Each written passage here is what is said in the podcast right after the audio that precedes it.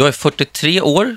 Jag är från Linköping, uppväxt i Mjölby, Rimforsa och Linghem.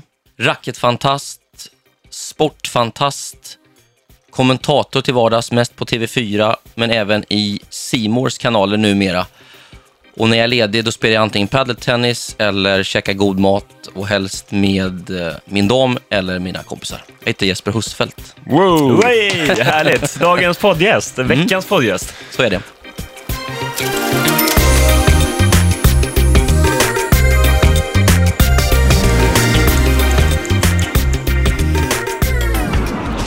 Välkommen till Lyxfällan-podden. Tack så mycket.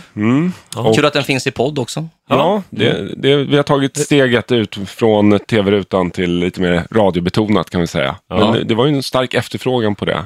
Lära känna oss lite mer på djupet och lite personligare än programmet. Precis. Följer du Lyxfällan själv? Ja, Alltså, jag, inte slaviskt, men eh, när det är på så kan jag inte stänga av. Jag tittar alltid färdigt på programmet. Det är väldigt intressant och eh, lärorikt när ni är ute och, pratar med människor. Och... Ja. Eh, eh, Vilken vinkel har du in på programmet? Då? Vi brukar höra olika tittare som ser på Lyxfällan av olika anledningar. Vilken, vilken är din primära anledning till att se på det?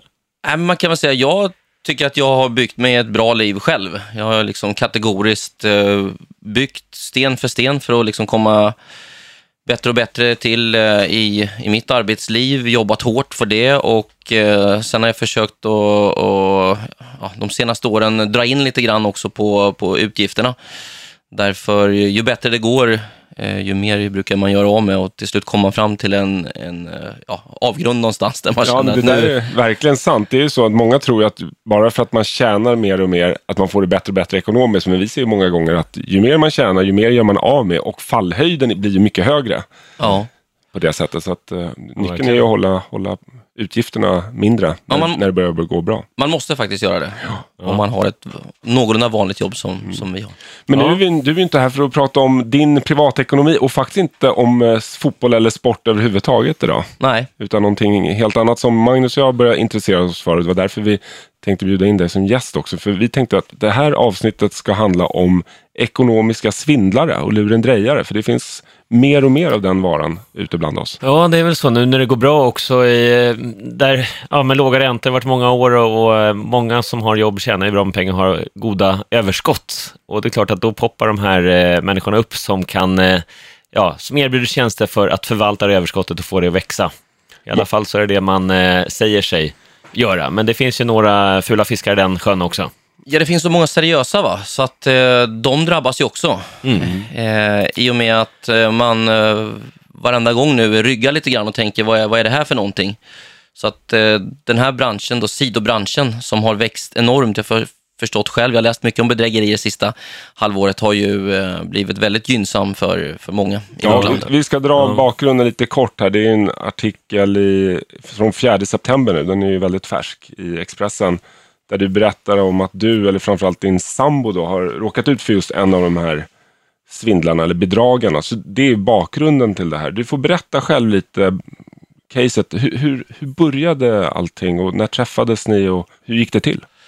Ja, jag gick eh, till att börja med en eh, kurs, eh, Charlie, vad heter han i efternamn här nu?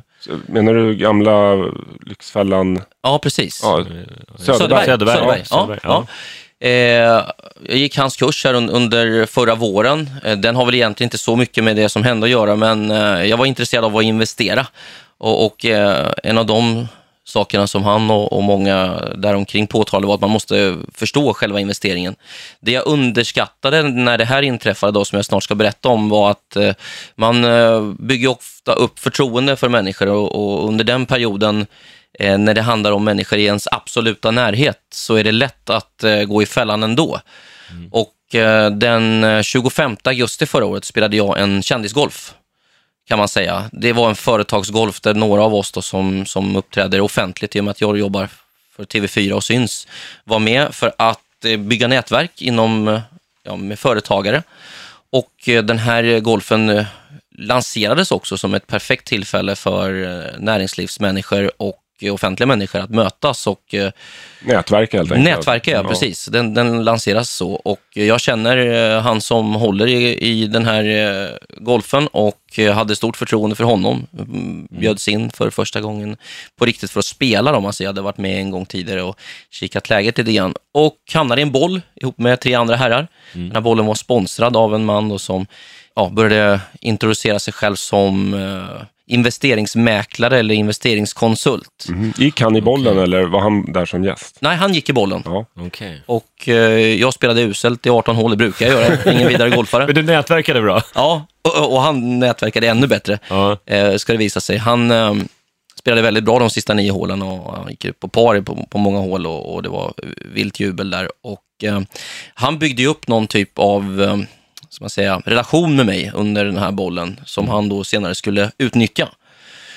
Och det har han ju gjort med många människor, har det visat sig efteråt. Den 26 augusti, morgonen därpå, så kontaktar han mig via sms.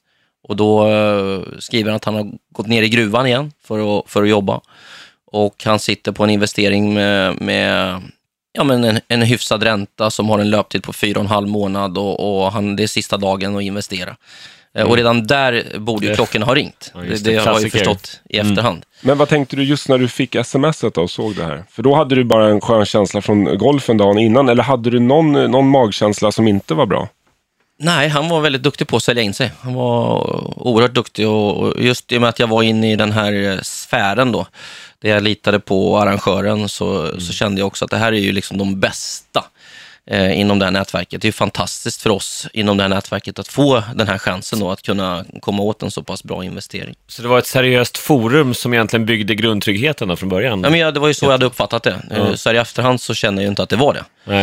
Eh, Nej, men det var, det- så, det, var det, det, det var någonstans där du hade förtroendet för arrangören, för Ja. sammanhanget. Ja, ja, tänkte, det här är offentliga personer eller framgångsrika personer inom näringslivet. Yes. Och det var det som gjorde att du helt enkelt kände att du inte behövde göra någon, någon research på den här personen. För hade han kommit fram på stan och sagt tjena, vill du göra en investering? Då hade du ju antagligen... Aldrig brytt mig, Nej, då hade du såklart. bara vänt ryggen till. Jag skulle vilja säga att det var inom ramen för det här nätverket som gjorde att jag ens blev intresserad överhuvudtaget. Just det, du tänkte att kval, han, han hade en kvalgräns för att vara med i det där sällskapet så att säga. Och Jag där, trodde det. eh, Precis, då föll din gard. Och sen efter sms då, vad var följande steg då? Steg för steg, ta oss igenom eh, hela förloppet. Ja, det var ju hans krok som han hängde ut då, som jag då skulle hugga på. Och det gjorde ju jag såklart. Tidsaspekten där också, den är ju en klassiker. Sista, Sista dagen. dagen. Och, sista dagen, ja. Fear of loss, Mm. avslutsteknik. Och det är bra att många lyssnar nu. Jag hoppas att eh, alltså, ju fler som lyssnar liksom hör varningssignalerna. Nu ringer klockorna.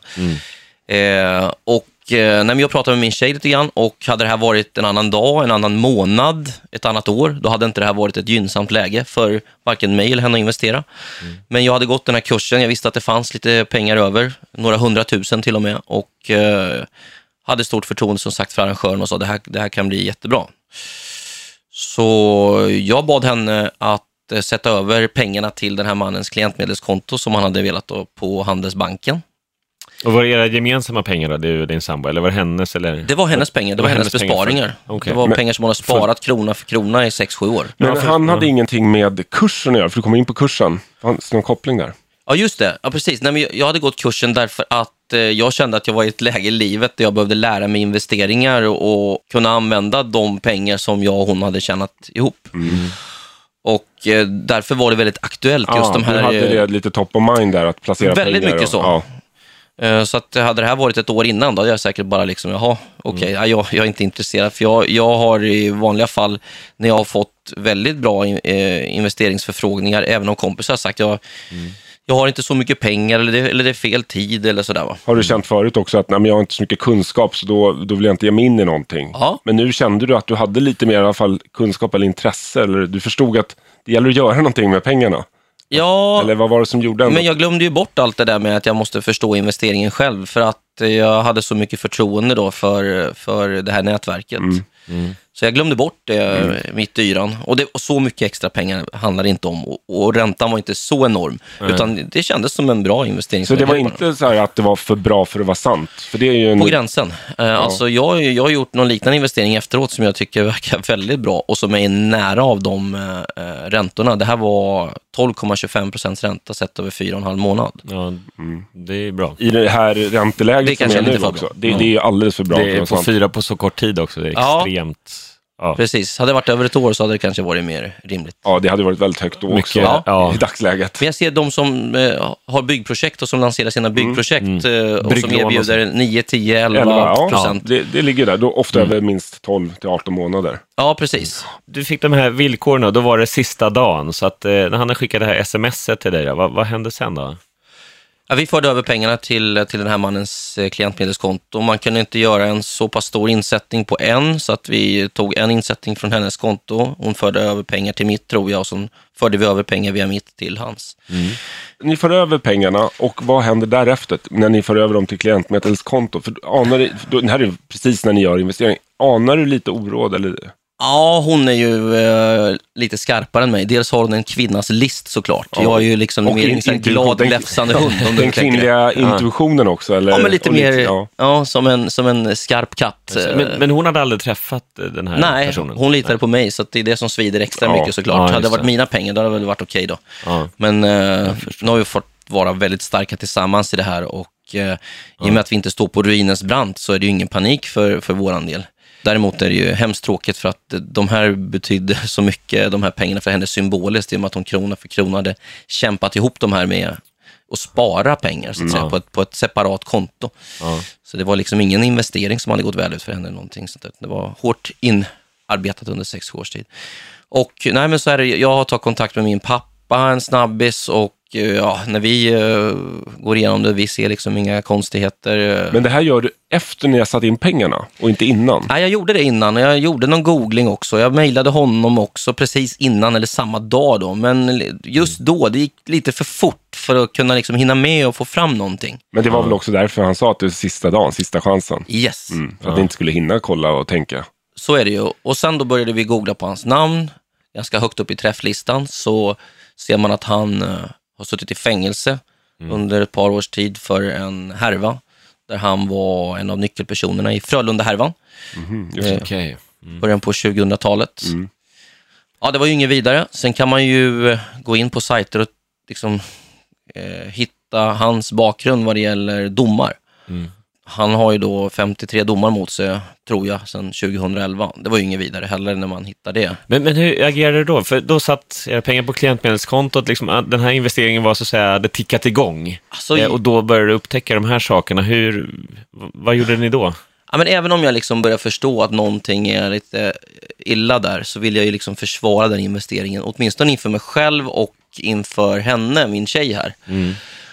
Och åtminstone ge mig lite tid, så att inte hon går runt i fyra och en halv månad med ont i magen tills den där, när löptiden tar slut. Hon, kan- hon kan ju åtminstone vara lugn fram till mitten av januari eller början av februari, tänker Men jag. en sak som bara slår mig direkt här. Du, han säger att den sitter på ett klientmedelskonto. Mm. Men där gör den ju ingen nytta som investering. Så skickas pengarna vidare sen till... Han säger det, att han ska Okej. investera dem. Och värdepappret som han då skickar över kommer från, ska komma från en av Europas största banker, Société Générale. Eh, Det visar sig ju att det här pappret sen som vi skickade till Société Générale inte alls kommer därifrån, utan det är ju ett falskt papper.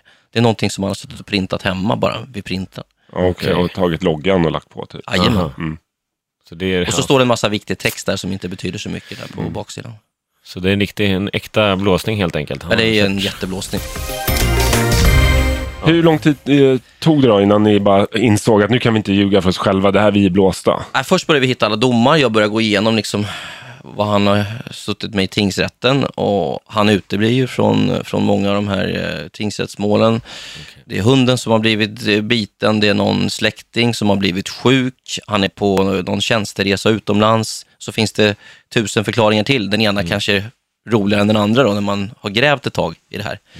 Och då börjar man ju fatta att den här mannen då, då han verkar inte vara kopplad alltså, till verkligheten riktigt, utan han, han far iväg ganska mycket.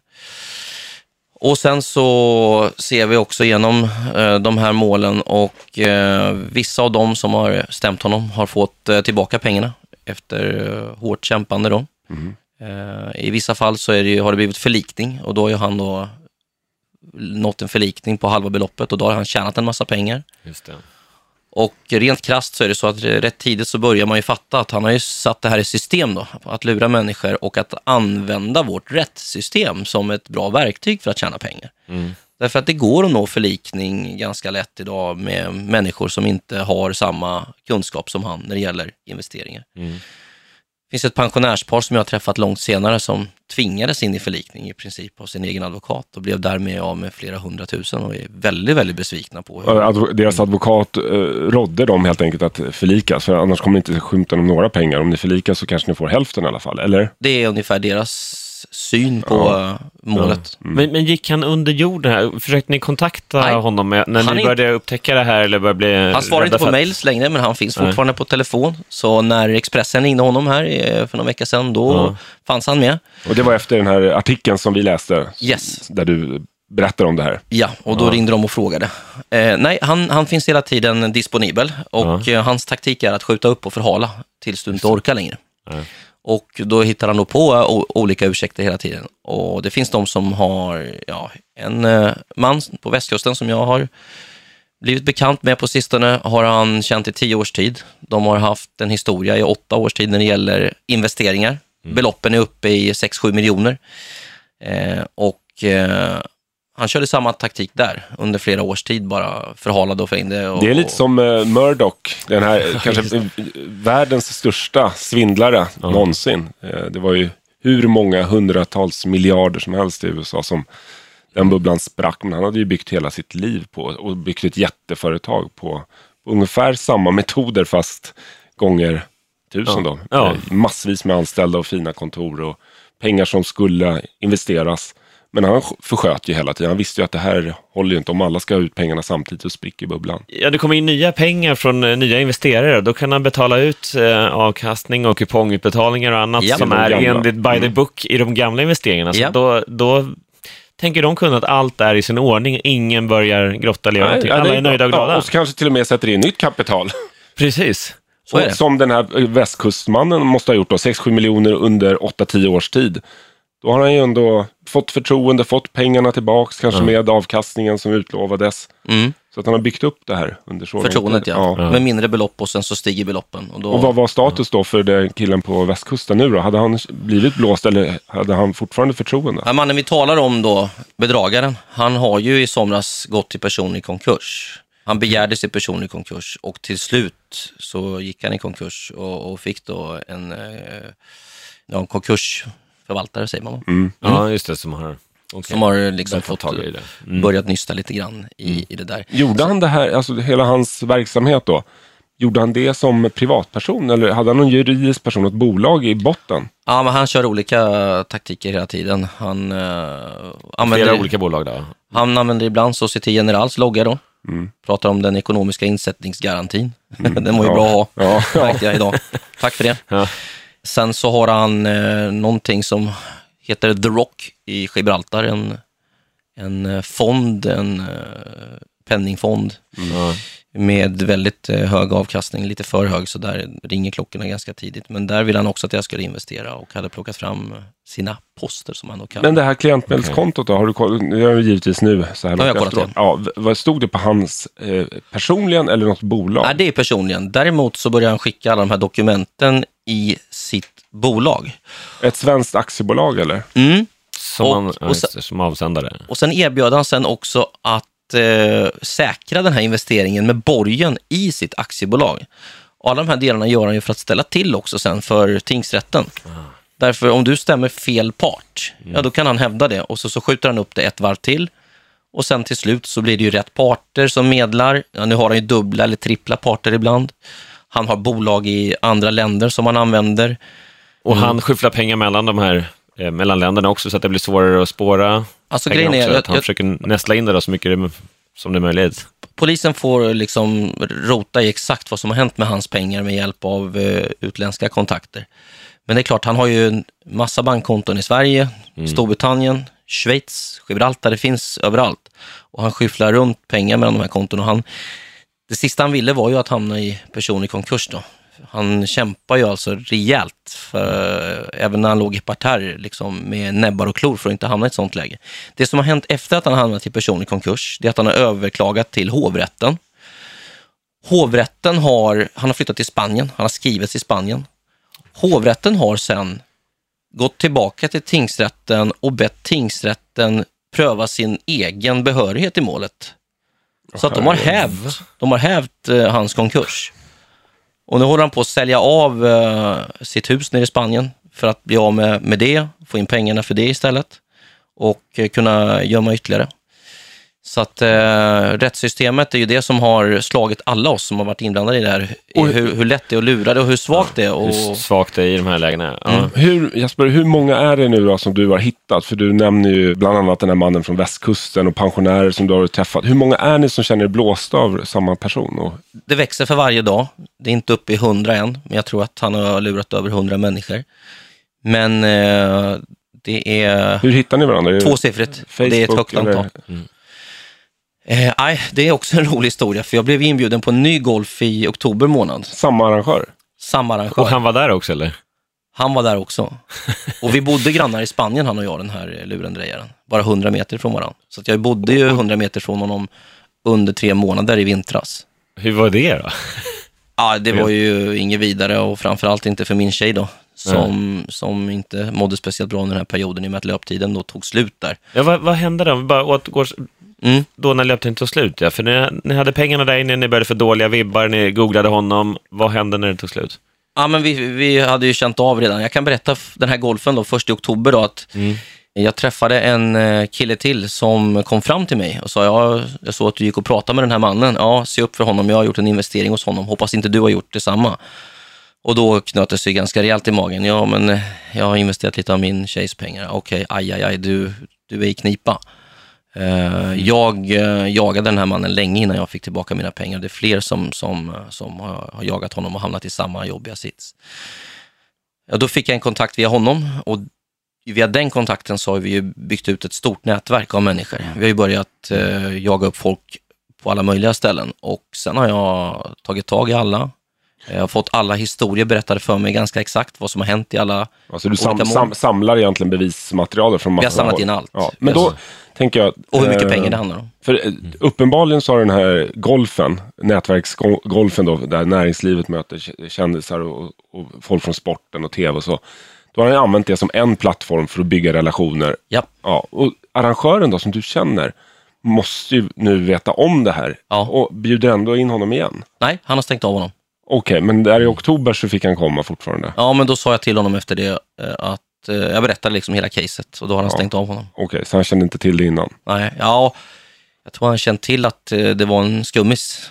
Eh, Så att han borde ju såklart ha stängt av honom tidigare. Men han hade inga skrupler när du träffade honom där, så han vet ju om det här själv. Hur hanterade han, alltså rent Skojaren. socialt, kontakten där?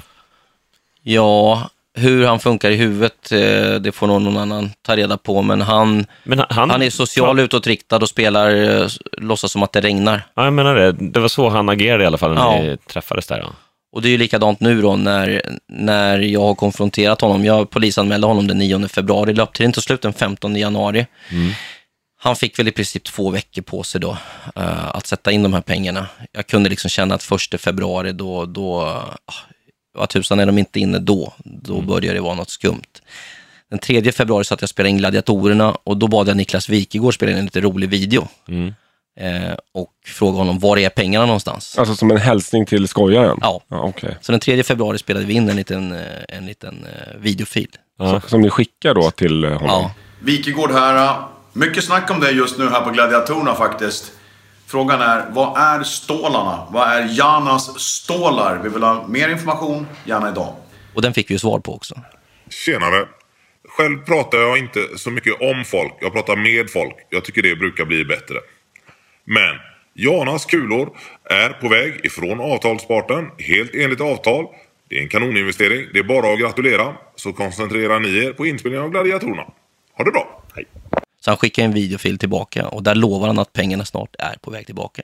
Han vill alltid ha sista ordet. Så att jag kände ju att det fanns en öm punkt att klämma på där. Ja. Eh, Och det var väl någonting som irriterade honom så mycket så att han liksom i ren affekt bara greppade luren och spelade in den där. Han ser lite irriterad ut också på filmen. Men det är ni glada för, förstår jag, att ni har den filmen. Ja, den bland annat. Vi har ju en massa annat eh, också som vi är jätteglada för att vi har samlat ihop. Men, men, Men det får han väl eh, se i rätten sen. men, men vad har hänt med pengarna? Det är fortfarande inte en spänn utbetald. Nej.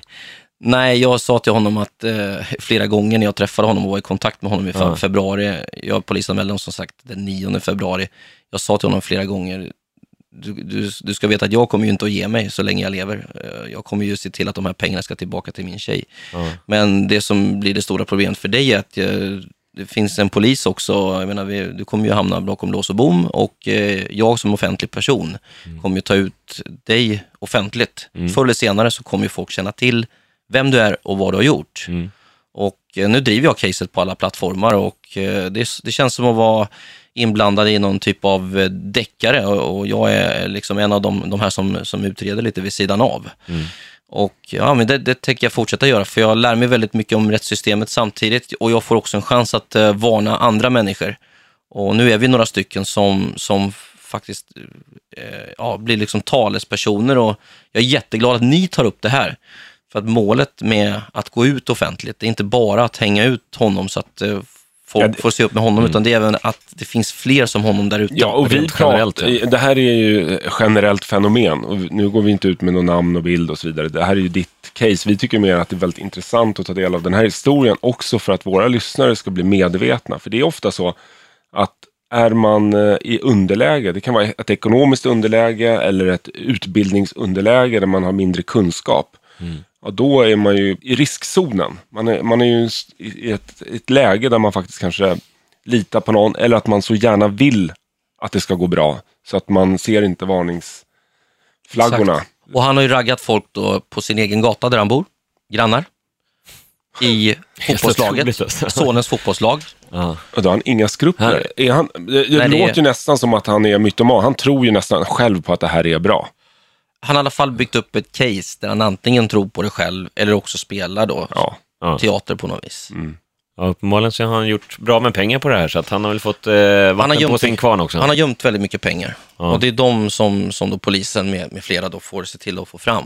Och sen så, som sagt, eh, få in honom eh, i en domstol där man kan döma honom och sätta honom i fängelse. Vad lever han för typ av liv då? Lever han flashigt med eh, dyra bilar och hus i Spanien sa du? Så här, eller li- ligger han lågt? Nej, det är lite läskigt faktiskt. Han bor ju då i Spanien och eh, han har ju sociala medier där han gärna skryter om sin livsstil. Eh, han har en fäbless för dyr champagne och dyra viner och då är det alltså tusentals kronor i flaskan.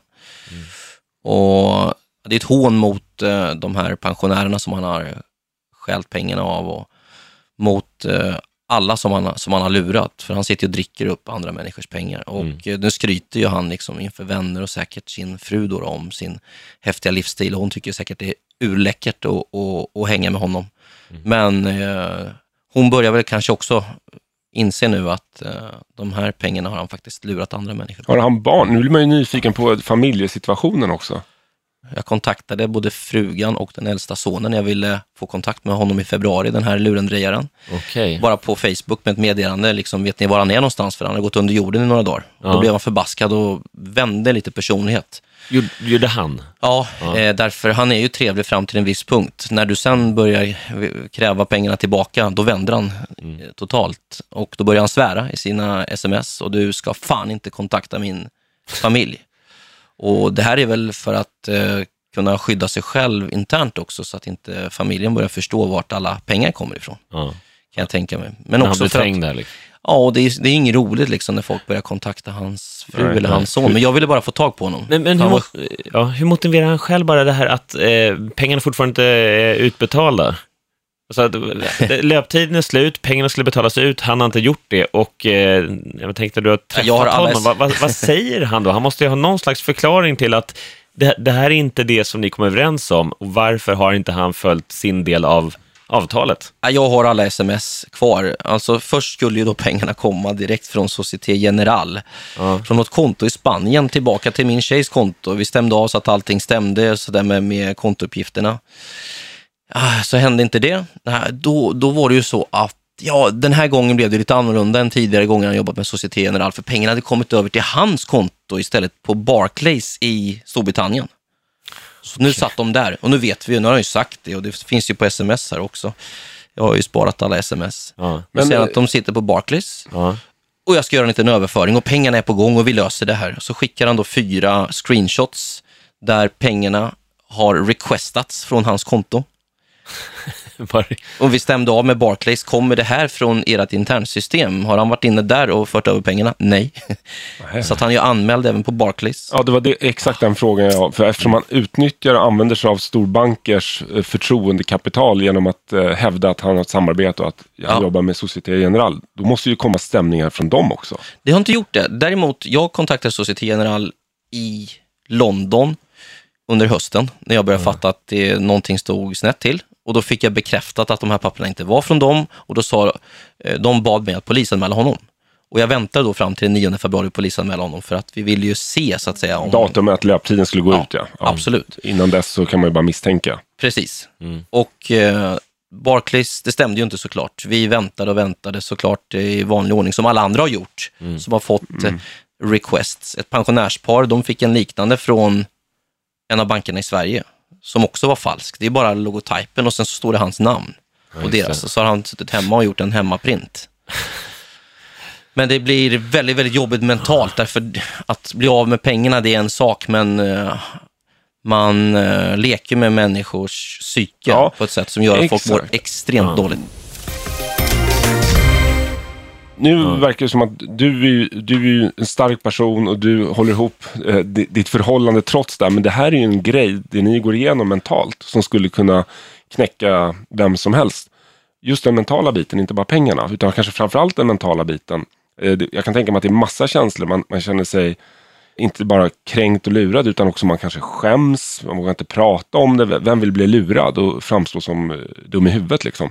Men du har bestämt dig för att köra hela vägen nu. Och eh, det, det är väl antagligen det som jag tror många svindlare lyckas med. Att de vet att folk ger upp längs vägen. Oj, oj, oj. Vad Eller hur? pengar han har sparat på, Ja. på det. Såklart. Nu, För det var ju en massa människor med stora belopp som hade gett upp här och som jag liksom fått tag på igen. Och, och, Tänd till lite, Jajamän. ny gnista. Ja. Och bara senaste veckan efter de här Facebook-inläggen där jag har lagt ut hela historien från del 1 till del 10 så är det några som har hört av sig. Och som är också uppe på höga belopp, alltså flera hundratusen. Ja. Och de har varit arga, de har varit ledsna, de har varit uppgivna, de har varit ensamma i det här. Och de har fått slåss själva. Och det har varit så jobbigt och det har kostat så mycket i advokatarvoden. Det är uppe på väldigt höga belopp när det gäller advokatarvoden också. Folk har liksom inte råd. Och sen är det också så här att den här branschen är ju läskig i sig, men människor Men som han har lurat... du menar investeringsbranschen? Ja, alltså de här som då eh, utger sig för att vara eh, investeringsmäklare och sådär. Ja. Men sen är det ju människor som de, som de lurar också, som inte har så mycket pengar kvar och som är på ruinens brant. Och eh, om inte rättssystemet hjälper dem att få pengarna tillbaka, men de ändå måste igen, då finns det ju alternativ business, en väldigt mörk business med indrivare. Och många människor som hamnar i kläm och får panik får ju de tankarna. Och då finns det ju en värld till som öppnar upp sig, en business som gynnas av de här bedragen också.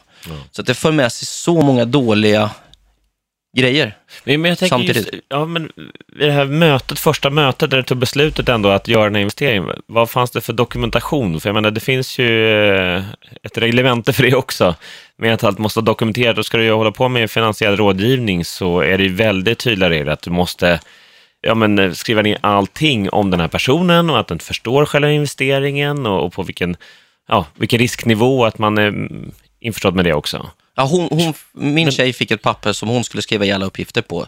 Eh, det som saknades, det var ju hans underskrift, bankens, eh, alltså uppgifter från banken, eller någon underskrift från banken eller, Ja. eller så. Eh, han skickade en avräkningsnota, hon fyllde i sina uppgifter, hon skulle lämna in sitt pass etc. Min tjej är utbildad jurist, eh, hon är uppväxt i Ryssland, hon har gått en tung juristutbildning där i Sankt Petersburg i många år och eh, hon anade ju oråd ganska tidigt. Ja. Och eh, hon nämnde för mig att det här är liksom inte eh, juridiskt Hållbart, hållbart nej, och vidare. Liksom. Det Jag tänkte få, fånga upp det som du var inne på precis innan här. Att det här kan också vara grogrund för en, eh, en annan business som inte är speciellt trevlig, om indrivning. Mm. Och då menar du inte inkassobolagen. Har du stött på det i det här när du har träffat massa lurade personer? Att det är folk som Nej, men det är den, den frågan jag brukar ställa. Har du liksom funderat på något sätt att få in de här pengarna? Ja, Jag måste ha pengarna, är det många som har uttryckt. Ja, Hur ska du göra då? Ja, Jag får ingen hjälp av varken eh, polis eller kronofogde eller av rättssystemet och det tar väldigt, väldigt lång tid. Så att eh, jag måste hitta något, något eh, alternativ till det här. Så må, så många har känt så. Ingen har ju vidtagit några åtgärder, Nej, det, det vet jag om. Men många har ju tänkt tanken att liksom, jag har hört någon som har gjort så här eller så här. Och Växande förstår. frustration helt enkelt på att skapa någon slags medborgargarde och driva in det på egen hand. Ja, och liksom vårt långsiktiga mål, vi som håller på med det här, det är ju på något vis att kunna få någon skärpning i rättssystemet. För det här är ju bedragare som tjänar på att det här rättssystemet är så svagt som det är idag. Om du kommer in idag exempelvis i tingsrätten med falska dokument som han gör hela tiden, då eh, behöver inte tingsrätten dubbelkolla om de här är liksom korrekta eller falska. Utan då kan ju, då kan ju han liksom komma undan den gången. Mm. Och då blir det ett nytt tingsrättsmål. Och då kan ju han komma med fa- falska dokument den gången också. Mm. Och om man uteblir och sådär, man måste väl få hårdare bestraffningar och framförallt när de här straffskalorna, jag menar det är ju rabatt på brott också i Sverige. Mm. Så ju, ju fler brott du begår, ju mer rabatt får du. Och det är ju jättekonstigt. Det borde vara tvärtom. Kan den här tycka. killen har ju suttit i fängelse en gång redan i två år. Ja. Då borde ju nästa gång vara liksom maxstraff. En seriebrottsling borde ju fått hårdare straff än, eh, precis. Så som jag känner i alla fall. får pruta på det. För egen del. Ja, men Ja. Vad, eh, vad skulle du säga till alla de som lyssnar nu, som kanske har råkat ut för det här eller som snarare i- preventivt, vad, vad ska man akta sig för? Vad är varningssignalerna? Vad, vad gick det fel för, för er och vad, vad har du lärt dig på den här resan? Ja, men för det första, det jag fick lära mig, förstå investeringen, inte till 90 procent, utan till 100 procent. Fast att det där med att förstå investeringen finns ju massa olika innebörder. När man pratar om det, eh, norm- normalt börssnack som Magnus och jag har väldigt mycket av varje dag, då handlar det kanske om att man ska förstå bolagets verksamhet. Om jag investerar i Sandvik så ska jag kunna deras business. Det är ett jättebra exempel. Ja, Okej, men i det här fallet, här var det mer grundläggande som själva transaktionen som ni blev lurade i. Ja. Men om, om din eh, bästa kompis kompis erbjuder en investering eller någon granne på gatan eller någon i lokala fotbollslaget eller var du vill någonstans i din absoluta närhet så är inte det någon garanti för att det här är någonting seriöst. Utan de här finns överallt och de blir fler och fler, det växer. Eh, de kommer närmare och närmare oss. Är det Så- någon typ av pyramidspel? För hans del tror jag att det är någon typ av pyramidspel, för han kan ju stoppa undan pengar. Han är ju skicklig på att skicka runt de här pengarna. Och eh, ju mer beloppen växer, ju mer kan han ju liksom trycka ut från olika håll, som ni var inne på tidigare, och, och flytta runt pengarna. Och slänga upp rökridåer helt enkelt. Betala ut så att eh, de, de gamla kunder håller sig nöjda och därmed kunna rekommendera vänner och bekanta och så kan det där fortgå. Ja. Och hade det här varit i ett annat land, då hade inte han kunnat eh, verka. Men det går i Sverige. Eh, Så nummer ett, förstå investeringen och tro inte på den bara för att den, det kommer från någon... I din absoluta närhet. Nej, det går, man kan inte göra det längre. Nej. Nej. Sen gäller det ju, ja men tyvärr är det också att man, man måste vara eh, lite grundläggande skeptisk egentligen till allt. För det är någonstans också den här logiken tror jag som många, eh, som många fastnar i. Det finns ju många som blir bedragna med, när, ja, någon som mejlar med någon eh, falsk banklogga och säger att vi behöver dina, eh, dina uppgifter, inloggningsuppgifter. Ja. Eller kortnummer och så vidare för att du ska kolla en sak. Att, Ja. Och bankerna går ut hela tiden, varje gång officiellt och säger att vi kontaktar inte våra kunder på det sättet. Mm. Vi Öppna inte mejlet. Nej, öppna inte mejlet. Och ändå så är det så många som halkar dit hela tiden på det här för att man har något, kanske speciellt i Sverige där vi är lite blåögda och naiva, vi vet att det finns sådana skyddsnät för allting. Ja. Så vi kanske är lite invaggade i det, tror jag, Ja. det här landet. Och sen är väl också det i kombination med den här någon slags eh, ja, men girighet, att man, alla människor vill ha det bättre och kunna få pengarna att växa utan att man behöver jobba, alltså investera. Ja. Och det är klart att då, då är det lätt hänt, oj, det här låter ju väldigt bra. Mm. Men att man någonstans hela tiden har Bru- den här brukar ni säga det i era program också, när det är för bra? Ja, då nej, är det låt- förmodligen inte sant. Nej, låter det för bra för att vara sant så är det oftast för bra för att vara sant. Mm. Men den där gränsdragningen är ju väldigt olika, för det finns ju personer som är gränslösa och eh, får förtroende för nästan allt och alla. Så fort de säger verkade vettiga så köper man allt med hull och hår. Och där tror jag också är en, en, liksom en kunskap som är viktig i framtiden när det är så mycket på nätet, att man måste ha källkritik. Vem är avsändaren av det här budskapet? Om det kommer någon och säger att det är en jättebra investering, vem är det som säger det och varför säger den här personen det? Mm. Eh, Att man hela tiden, tyvärr, det blir tråkig stämning i samhället, men att man måste vara mycket, mycket mer kritisk och Ja. faktiskt googla dem och kontrollera dem. Är det sant det som den här personen säger? Ja. Bara för att det låter trovärdigt, att den här personen verkar trovärdig, så behöver det inte vara det. Min känsla är i alla fall förr i tiden innan internet eh, och sådär, innan allting kom så nära en, jag som uppväxt i små byar i, i Östergötland, att eh, jag är ju liksom uppväxt med blåögd naivitet och godtrogenhet och jag, jag älskar att få leva mitt liv så. För det finns något romantiskt i det också. Man eh, vaknar lycklig tycker jag och somnar lycklig på, på ett härligt sätt. Men man måste vara på sin vakt idag på ett annat sätt än vad jag har förstått tidigare.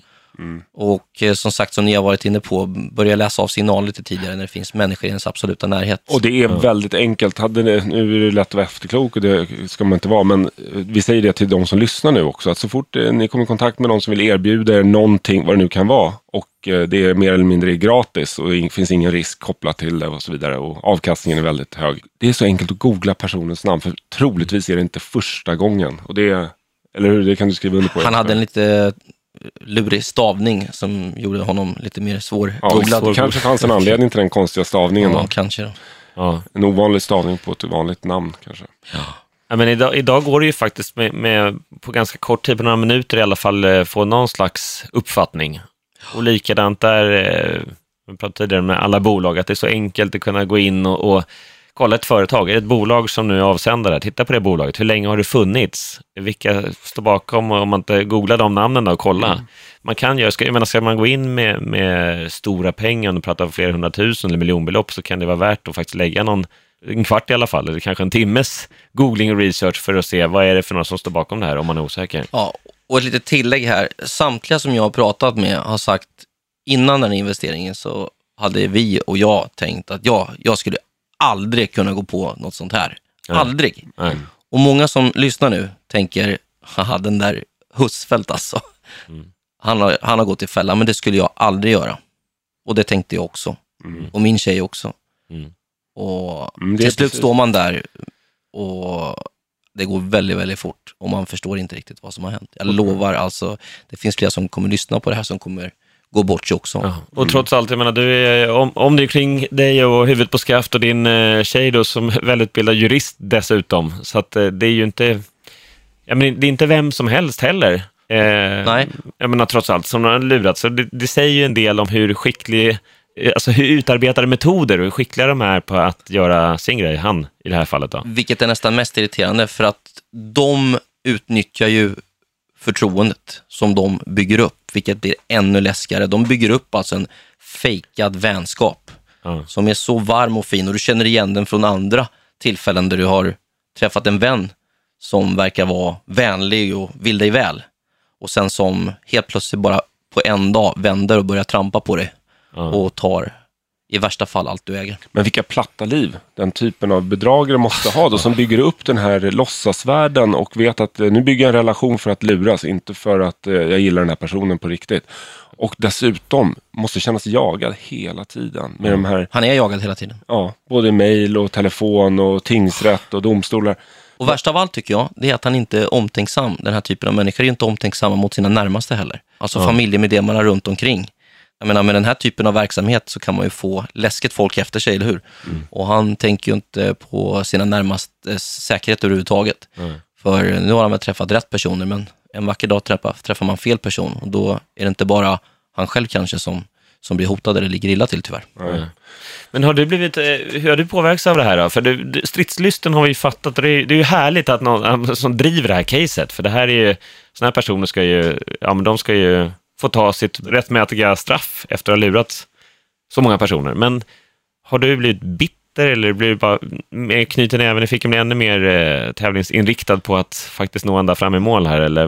Nej, men jag känner mig alltså, jag har alltid, i alla fall i mitt vuxna liv, känt mig som en vinnare i allt det jag gör. Jag vill alltid känna mig som en vinnare när jag går in i någonting. Och jag ska vara stark och jag ska vara bra i allt det jag gör. Och den här eh, gången har jag hoppat i båten och då får jag ju ro den på något vis. Så kändes det liksom från dag ett när jag började fatta att nu, tusan, nu är pengarna borta här. Mm. De ska tillbaka. Och vad blir bieffekterna av det? Ja, eh, den här killen ska in, han ska bli offentlig och jag ska försöka lära andra människor, hjälpa andra människor. Så att jag har ju liksom konkret börjat sitta titta på lösningar på nätet där jag kanske till och med ak- aktivt kan hjälpa människor som har hamnat i liknande situationer och bygga upp ett nätverk där vi kanske flera kan, kan hjälpa människor, liksom en åtgärdsplan på något vis när du har hamnat i det här läget. Och sen tycker jag också då, har jag blivit ruggigt sugen på det svenska rättsväsendet, varför ser det ut som det gör, hur kan de här gå runt och lura folk? Eh, Stackars pensionärer som blir lurade på uppemot miljonen som har sparat pengar i hela sina liv. Ja, men där någonstans, där går gränsen och då börjar jag liksom känna att jag vill ta mitt samhällsansvar och skärpa de här reglerna på något vis, så att de här inte kan få gå runt och göra så. Jag tycker att vi börjar runda av med de orden faktiskt, för det finns eh, många bottnar i det här och självklart så är det ju bra att du har hittat eh, flera anledningar till att orka driva det här caset. Dels för att få tillbaks din sambos pengar. Det är nummer ett. Det är nummer ett. Och sen att då se rättsväsendet, kan man vara med och påverka, förändra det, förbättra det, lyfta fram det här så att inte andra går i samma fälla eller liknande fällor som det finns så mycket av där. Ja. Så det här är ett eh, väldigt aktuellt ämne för Pengapodden. Och, I allra högsta grad. Ja. ni får gärna, återigen, mejla in till pengapodden gmail.com och berätta om era egna erfarenheter kring eh, bedrägerier eller pyramidspel. Om det är någonting som ni har råkat ut för så kan ni skicka in det och vi kommer självklart inte nämna några namn om ni inte vill det. Nej. Sen är det väl också bra kanske på sin plats att ge några, några konkreta tips för alla där ute som lyssnar också, som är nu rädda för att kanske landa i någonting sånt här. Mm. Men nummer ett är väl att, eh, ja, dels förstås lite på magkänslan också. Om man börjar känna att det är någonting som är fishy eller konstigt, så li, våga lite på magkänslan och gör lite mer Research. research helt enkelt. Ta reda på mer om både den som har erbjudit investeringen, men även investeringen i sig. Kommer den från den här banken eller kommer den från det här företaget? Ja. Och sen att man inte, jag tänker nummer två, det finns ju många sådana här skojare som bygger upp en bra fasad också. En fin lokal på rätt adress. Man kommer där Välansad väl ansad i eh, rena, ren kostym och putsade skor och i ett fint konferensrum där man lätt också i bygger upp ett forum där det känns, eh, alltså bygger förtroende. Ja, motsvarande den här kändisgolfen, kan man Ja, säga. precis. Att de, Det de, finns många utseenden på, på den fina lokalen så att säga. Precis. Det behöver inte vara någon liten halvskum sitt på ett café och erbjuder någon fantastisk investering, utan ofta så är det i, i rätt miljö. De vet hur de ska göra de här, så att, eh, det är ingen garanti. Omgivningen eller forumet är ingen garanti för innehållet. Nej, precis. Och sen också att eh, tänka på de här gamla klassiska sakerna, just förstå investeringen som vi pratade om. Mm. Att det är viktigt, vad, vad är det egentligen? Varför ska jag göra det med just den här, i den här konstellationen? Ja.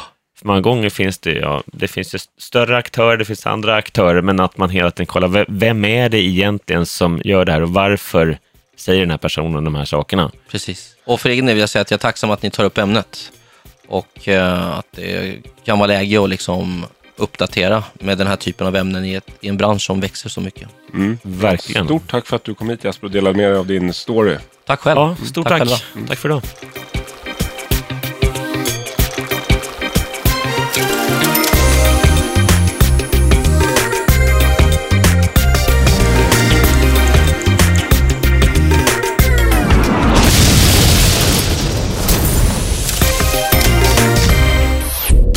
Av I Like Radio.